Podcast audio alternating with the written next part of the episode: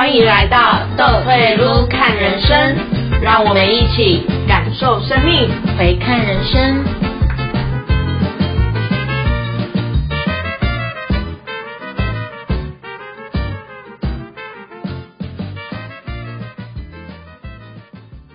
Hello，大家好，我是豆子。Hello，大家好，我是朝露。还记得我们第一集的时候有说，我们的节目充斥着身心灵，对吧？是，当然，我记得那时候你有说你自己是带着一些的灵性的体质，可以这么说吗？可以说可以这么说吗？是可以这么说。哦，你要不要多说一点那个所谓的灵性的体质是什么？嗯，就是我其实，在蛮年幼的时候就有发现，我可以看到一些别人看不到的东西。Really？呀，记忆目前最深刻、最小的时候是有一次，我在我忘记我几岁了，我在我们家的，我们我们家刚停完车，然后我下车以后，我就指着我家对面的水果摊，跟我妈妈很兴奋地说，那边有一个叔叔，头上有一把西瓜刀、菜刀之类的。其实我那个年纪是不知道那是什么东西，但是我就是说他头上有一把刀子之类的。嗯，那我的妈妈是很淡定的跟我说，嗯，是哦，然后把我牵走。哇，对你妈妈很棒哎。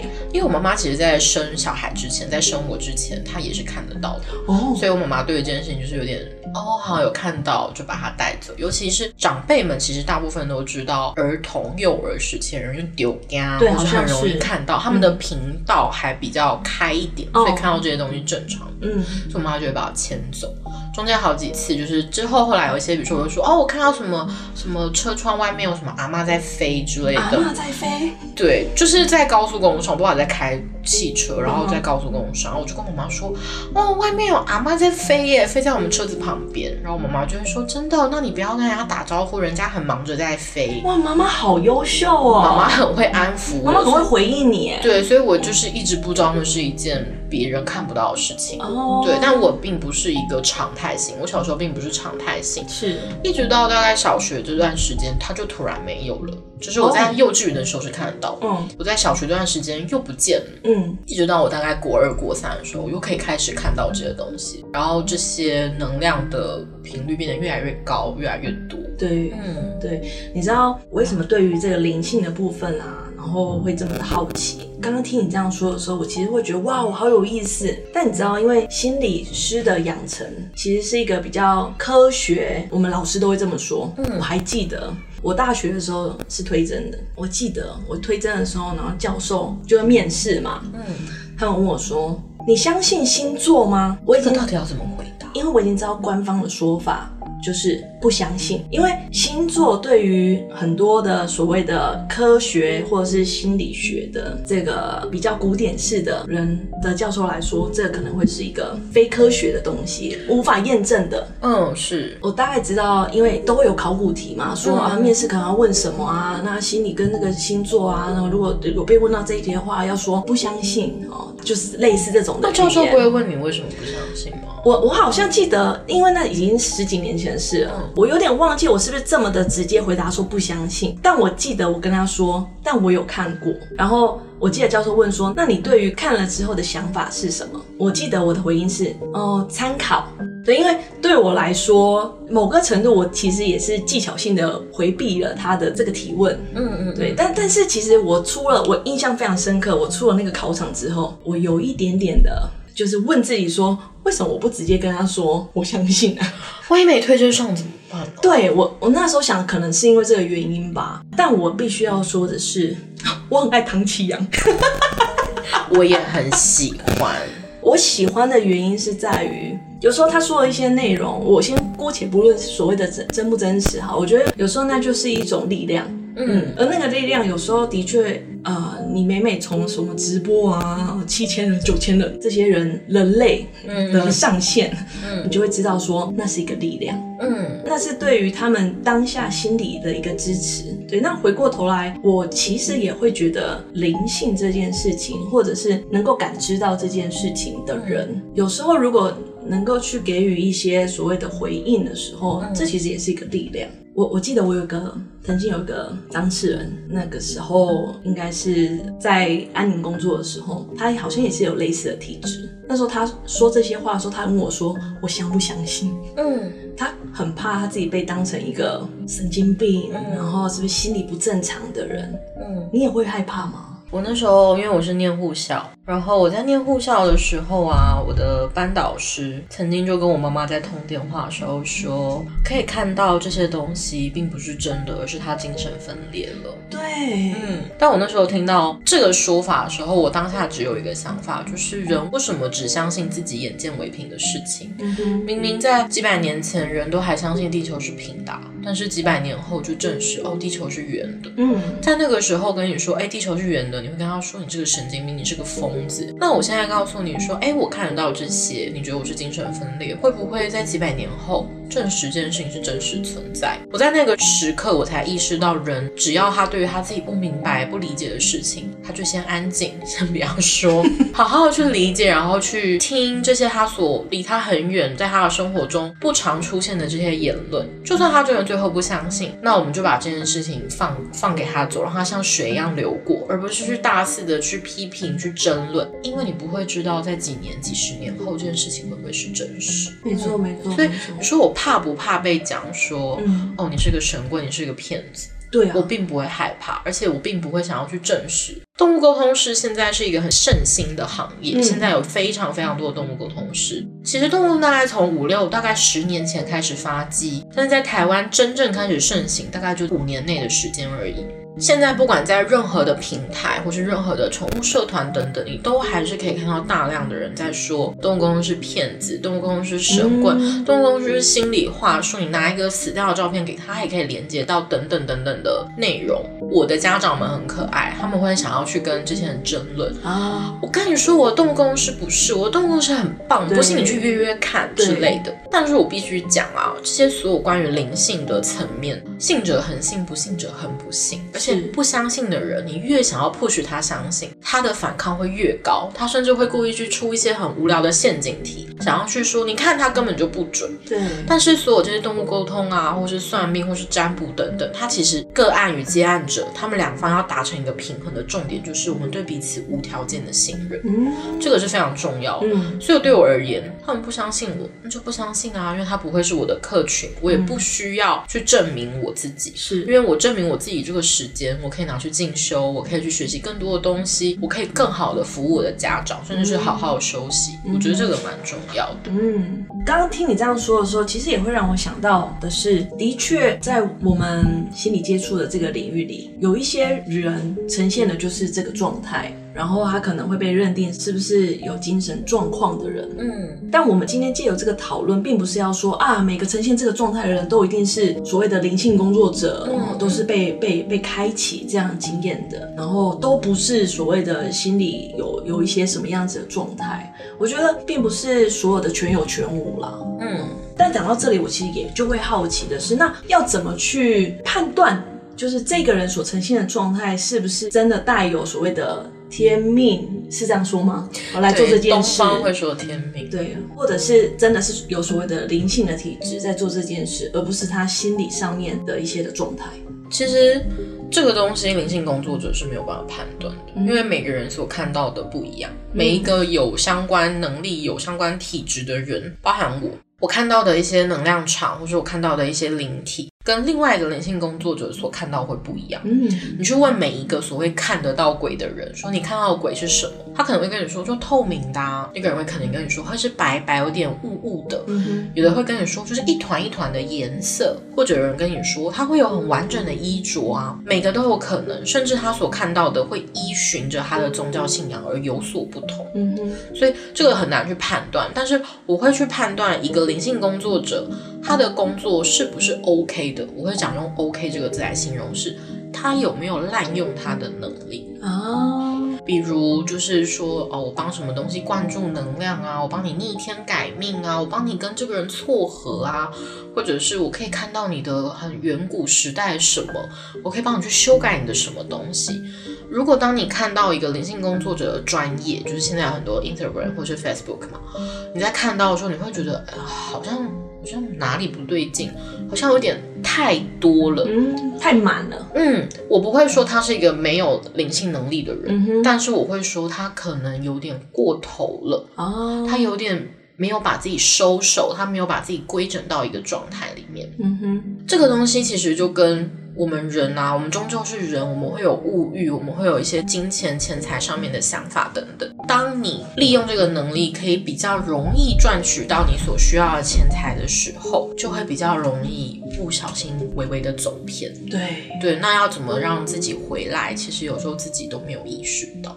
对，所以你这个说法其实就也蛮像心理世界。我觉得那个回归头来讲，就是一个伦理。对，就是一个伦理道。像我们心理师法也有所谓的心理师自己的伦理的一个规范嘛。嗯，我们不能怎么样，不能跟我们的当事人私下有一些所谓的交流，或者是金钱，或者是其他的关系。这是为了去保护我们当事人的权益。因为你可以想象，如果我们有了跟他其他的智商关系之外的关系，我们跟他他智商的过程，我们就会带入自己很多的主观的想法。对，很多自己主观的意识，那就不再客观，不能当做一个客体去呈现一个镜像，去呈现他的那个样貌给他，嗯让他去做反思。你刚刚说到好像也是这个部分，是那个伦理的部分。对，包含在动物沟通世界，其实也有一些相关的议题，比如说有的动物沟通师他会贩售一些神奇的水，让你加进你毛小孩的水里面，说这样喝了就会变乖，身体就会变好，或者是最近很流行矿石嘛，水晶啊、矿石等等，会有特制的加持过、灌注能量的一些水晶的用品。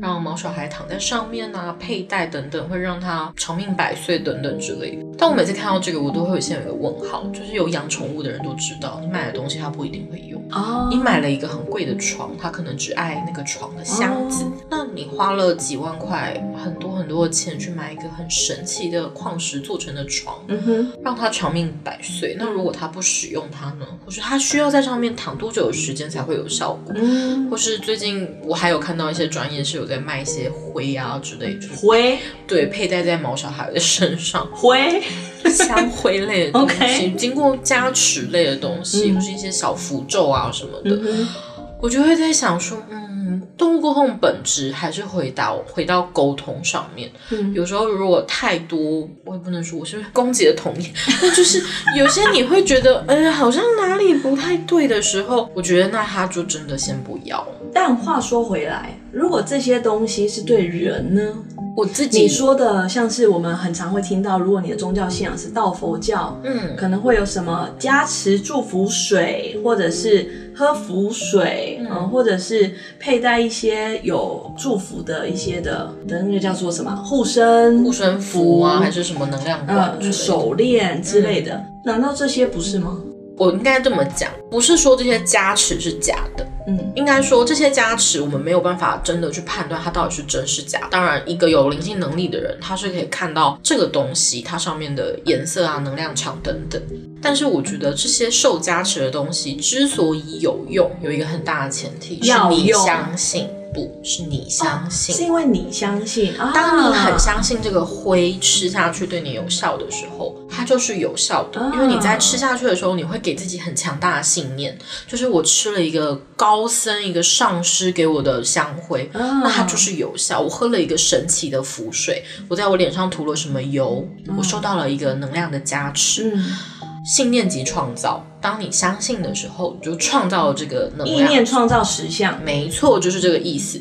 所以回到刚刚我为什么会说，我觉得有些这个行业有时候做的有点太过太多的时候，比如说我们刚刚讲到那个神奇的矿石的床、宠物的床，那个可能要七八万甚至更多。哇哦，我就会觉得这个真的有必要吗？这个钱是不是可以去花在宠物行为学相关、哦相关的进修，或者让他去做一些身体健康检查，嗯了解他的身体状况，嗯而不是去买一个你看不到实质效益、不知道要做什么的东西放在他身上。哦，所以其实你讲到是几个很重要的点，哦包含你刚刚说的意念创造实相这部分，其实蛮像是心理学里面的自我实现预言。其实真的是就是你相信，那你有看过《礼物》这本书吗？有啊，对，好像他就是在讲的就是这样子的一个概念。嗯，我相信这件事情，而我也默默的可能我的所作所为，可能也会朝向这个历程的发展。那更重要的是，第二点你讲到的会是，哎，我们好像在这个过程当中，其实要看的是我付出的这一个所谓的钱财，对我现在这个当下是不是呃有助力的，有对实质的助力，而不是只是为了买而买。会不会造成你的经济负担？，对，嗯，所以好像回过头来，如果我们要讲说，哎，灵性这件事情到底是可不可行，好像其实是要回到，嗯、自己身上。是这就好像你去算命，算命会跟你说，哎，你四十岁走大运，会有很多钱，然后你就把工作辞掉，躺在家里，钱不会从天上掉下来。嗯但是如果你在算命告诉你说，哎，你四十岁走大运，你在前面几年开始布局，开始埋线，开始我我说埋线不是那个减肥埋线，我说的是事业上的埋线。嗯你前面几年开始很努力的经营，你当然就会在四十岁的时候回收。嗯应该说这个能量这个波长在四十岁这个时间它会往上走。是，但是如果你什么都不做，你无所谓，那这个波长也不会有任何的帮助。哦，它只是去 push 你一把，但是真正最终还是要回到自己身上。我其实很爱钻研紫薇啊、人类图啊、星盘等等，就是现在大家很流行的所有，我其实都有去上课，我有在进修。像我很喜欢，最近很喜欢人类图。人类图它会告诉你说你的原厂设定是什么，嗯你是什么样的类型，然后你有什么样的权威。像我自己本人是显示生产者，然后是啥？现在讲起来有点复杂，我们哦可能要花两个小时。之后再说，之后对，再说。但有在研究的那个听众可能就会理解。嗯那像我是显示生产者，然后我要听从我的荐股，可是我的权威是情绪权威，哦我的情绪永远都是在海上，不是在大海上，不然就是在小小的浪上。我的情绪不会有一个完全平稳的时哦，候，他好像浪人哦。对，他就是在暴风雨跟小浪之间。嗯，所以去学习人类图或去去解人类图，不是去理解说，不是去当下就去修正你的现况，去让你的生活变好，而是你会知道说，哦，原来我是这样子的人，嗯我长这个模样，我的生活可以怎么去做调整，让自己变得更好。嗯，回到我们的，比如说我们的星座，你刚刚讲你很喜欢国师嘛，对，国师可能会跟你讲说，哎，最近巨蟹座有桃花，嗯，那桃花当然不是躺着就会有啊，是你可能是要比如说更多、更方、更多元的去经营你的人际关系，对在人跟人的交际的时候，你可以去多想一点，去多感受一点。对我觉得这个是所谓灵性这些能量可以带给你的。啊，意意思是说不过分的依赖他，对，但是你可以适时的去感受它。像我前阵子去做阿卡西解那又是什么呀？阿卡西解读呢，是一种生命之书，在宇宙间的一个图书馆，里面存放着你的生生世世的资料，哇，就会有一个人去人帮你把这个资料拿出来看一看，这我在韩剧看过，是真的啦。哦好，sorry 你把它拿出来解读，嗯解读以后，去告诉你现在面前这个想要询问的人他目前的状态。我前阵子就去做了阿卡西的解读。嗯哼，嗯那在解读的过程，因为我生活目前还算顺，所以我就不太有什么太大的问题。我想了很久，毕竟我都花钱了嘛，所以我就问他说：“哎，那我的事业，我的动物沟通相关的事业，哦有没有什么可以去调整的、啊，或是我可以再多做点什么之类的？”嗯，然后我还有问到我的生命蓝图，因为我真的不知道问什么。哇，生命蓝图，对，因为大部分人可能会问说，哦，我最近的感情，嗯。我跟他会不会结婚，我的呃工作要不要离职？等等的，但我不知道问什么，我就问了这个，然后他就告诉我说，哦，我的生命蓝图是一个在一个宫殿，像一个希腊式的宫殿，我在建构，我正在盖这个宫殿。那我盖这个宫殿的方式是任何所有跟灵性相关的主题，可能是人，可能是动物，然后可以用很多面向。我的主要就是要去服务广大人群，包含动物。哇哦我就哦，原来是这样。当然，我们在过程中还聊了一些比较隐私的部分。嗯他还去讲到我目前的伴侣对象，哦说他是一个这先别说了吧，可以就可以讲，因为我觉得很可爱。他说我的伴侣是一个在这个宫殿里面，他看到他坐在这个宫殿的某一个角落，很认真的在看电视。哇，就坐在那里看电视，然后起来打扫整理家里，是一个像是爸爸又像哥哥的一个支持。嗯哼，这个解阿卡西的人，他完全不认识我，他只知道我的本名。嗯对他只知道我本名。跟他讲出这个的时候，我就大笑了。因为我的伴侣真的就是一个坐在那里看着卡通、看着电视，没有在看电视就起来打扫、挖猫砂、拖地板，然后再回去看他的电视。嗯，他完全支持我学习任何事情，然后完全支持我事业，嗯，就跟阿卡西讲的一模一样一样。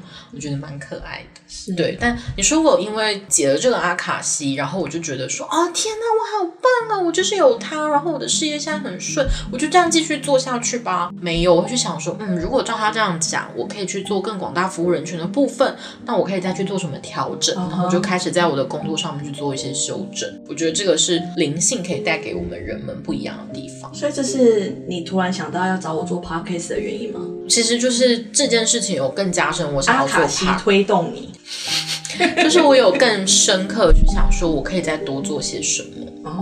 比如说我之后要开设解签的服务嘛，哇哦，解签呢？说说这是什么东西？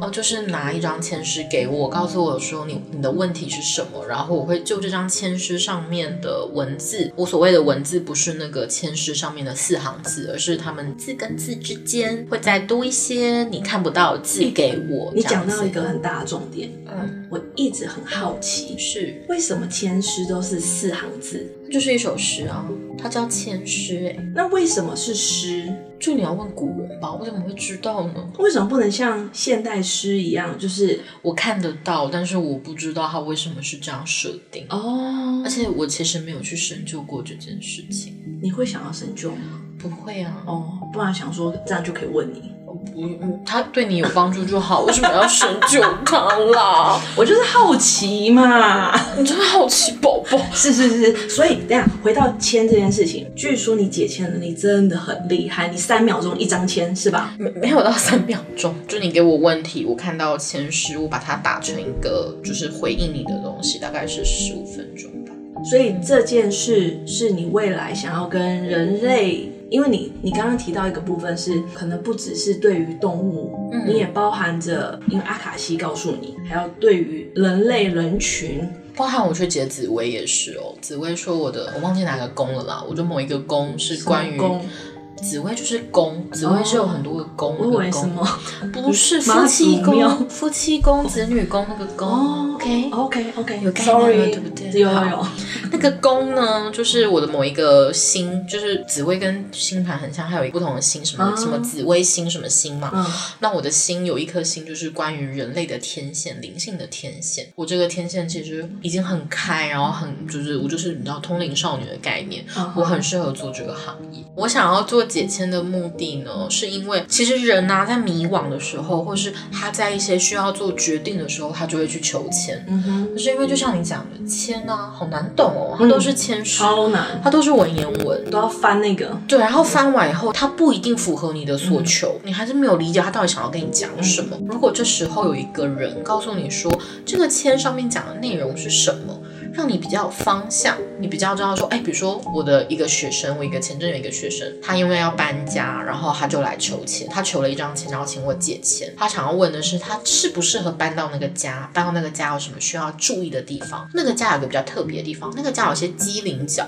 就是有一些地方它并不适合。机灵角，机灵角就是它没有那么麒方正，麟角，那个字是鸡宝，好新的继续不要关注我的中文。好，反正就是它是没有那么方正的。那签里面就有特别讲说，哦，这个地方可以特别去摆放一些什么东西去遮蔽，嗯哼，然后这个房子是很棒的，很舒适的。我这个学员就真的搬家了，然后搬了以后，那个房子真的超棒、超赞的，通风采光，一切都非常的好，然后很符合他现在的生活形态。我觉得这个就是我想要做节前的目的。哦，所以好像对你来说，这件事情是你目前你想得到，或是你可以接受，对于跟人群接触的一个很、很可以连接的事情，是吗？对，因为其实我很喜欢动物，然后我对于人类的爱啊，就是稍微比动物少了那么一些些。为什么呀？人有太多的七情六欲，哦我有点难 handle。然后像我其实会做塔罗占卜啊，我我会我其实你也会塔罗我其实会很多。？Oh my god！我很我会很多算命的东西，但为什么我不想做？因为人会很容易依赖，他们遇到什么状况，他们真的，他们就会很想要再去算命。老师，你可以帮我看一下这个吗？嗯老师，为什么他又跟我就是又跟我分手？前阵子不是复合了？嗯你可以再帮我算一下，他会不会跟我复合？我觉得人他会忘记他要回归他自己本身，所以我后来就是不想要再做这一块了。我在很早前有做嗯然后发现人真的太依赖，太依赖。那现在市面上其实有非常非常多做这个服务的，并不需要依靠我。但是为什么想做解签？因为解签现在是相对比较少人在做的。另外是解签，它给你的是一个方向，一个指引，像是一个计划书，这个计划书有很多面向，你可以自己去调整，自己去吸收，终究路都还是要自己走出来。我听你这么一说，我觉得跟心理智商有一个部分很像的，嗯就会像是，其实也很多当事人他会来，然后说了他困扰之后，就会问一句：“心理师，我要怎么办？”他希望心理师给予的是一个指引，一个解决方法。但其实很多时候，我们在这个智商历程里面，是去让他看到自己面对这个状态的时候，他的当下，他自己的可能是从以前到现在这个生命历程是什么塑造成他现在这个状态，而去在这个过程里面，让他自己可以重新看见他的选择，嗯然后可以重新的在这个过程里面，把这个主控权再回到自己身上，由自己去做这个选择，这个改变的选择。嗯。对，但好像很多时候可能直接要一个方法比较快吧。而且我觉得人啊、会很害怕他的选择好或不好。嗯嗯我觉得这个是人很多时候都会陷入的一个瓶颈，就是我做这件事情是好的吗？做这样是不是不好的？如果我在冥想的时候发生这个状况，是不是不好的？很多时候人会陷在好或不好二元对，很二元的想法。可是我觉得好或不好是你给自己的设定，所有的决定、所有的走向，它都是好的，因为它都会成为你的养分。嗯它都会在未来的某一个时刻，你回头看就，啊，原来我这样做其实不太好呢。对现在的我，对未来的我，它其实会有点负担。但是你说它真的是不太好的吗？不是，因为如果你没有走过这一遭，你不会知道自己会长成什么样子，你不会知道自己要怎么去做调整，嗯甚至你会觉得另外一个选项比较好。殊不知，如果当时你选了另外一个选项，嗯现在的你可能也会觉得那个选项不太好啊。嗯，好像有时候这个所谓的好不好，这个选择不敢去做这个决定的背后，嗯，其实在讲的是一个负责、承担。对，嗯，就是当然，如果往好的发展，那当然是就很开心嘛，就好像觉得自己押对宝了，对很开心。但如果这个选择的发展不如自己所想的这样子的时候，那个失落感或者是那个所谓的挫折，那如果又是自己的选择，有些人可能就会有一些的挫折或气馁。嗯，或甚至是有一点觉得早知道我不要这样，可能就比较好。尤其可能会觉得，如果这个选择交给咨商师来做，咨商师跟你说啊，我们往 A 方向走，哎 a 方向很好的时候，你就可以说，哦，咨商师好棒，好厉害。如果 B 方向不好的时候，就可以说，都是咨商师害的，都是他给我这个选项。放在动物沟通上面也会有这个状态、对哦。对对，就是家长很喜欢问动物说你要不要开刀？如果动物跟你说好我要开，开了以后就是说开了以后走了啊、我也没办法。我们家宝贝说想要开刀，都是那个沟通师说是我们家宝贝要开刀。嗯如果不想开刀，然后最后因为什么原因离开，也可以怪在沟通师，怪在动物的身上。嗯，我觉得人有时候会因为恐惧，因为不想要面对，想要逃避，嗯，而把选择权交给别人别人，交给自己的动物。是啊，其实刚据你这样说，其实我也会想到是有时候一些的医疗决策，嗯。医生也会给予很多不同面向的一个计划，嗯。或者是一个建议，但这时候家属就会，尤其是比较是癌末，哦或者是对于这个医疗决策上面，已经是可能比较是适合走缓和医疗，但很多这时候医生给予的这些建议，如果还没有准备好的家属，哦或者是这个病人本身，可能就会有一些的抗拒。但积极治疗，他们选择积极治疗之后的那个看见这个病程仍然没有一些的改善的时候，其实又会反过头来去责怪这个医疗团队。对，有时候其实我我自己的感受就会是在那个过程当中，的确啦，每个选择都不太容易。但每个选择都没有所谓的好或坏。是，而是一个很重要的是，当下我们的选择都会是最好的选择。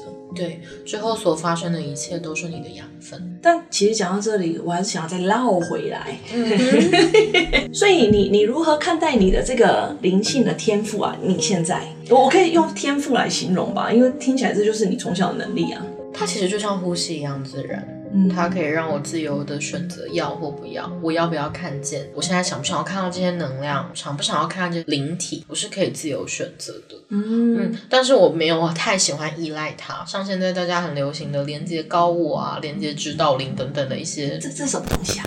这讲起来又可以很久。好，那我下次讲，下次就，是就是连接到一些下次来一集，这可以吗？高高层次，可以吗？下次来一集这个所谓的所以我不，想要大家去着相于这个、欸没有，我们直接了解就好。OK，可以，对，就是我可以连接到这些，但我其实就不太会想要特别去连接，我不依赖我自己的灵性。的原因是什么？我是因为我想要回归自己。当你太依赖灵性，太依赖这些灵的能量，这些可以向外的能量的时候，你会忘了要反求自己，你会忘了把自己回到自己的身上，照顾自己的状态，因为你会有很多很多的外界的力量可以去支援你，而这不是我想要的。哦，所以你在讲的其实是一个灵，虽然它可能很大，或者是很高远的，嗯可能很像是在我们的人体之外笼罩着我们，说整个宇宙都整个宇是一种宙都是灵灵性。，嗯，但是我们现在生活在这片土地上，踩在这个地方，是我们就自己对，我们就要活在这个当下。好像就是那个回到当下，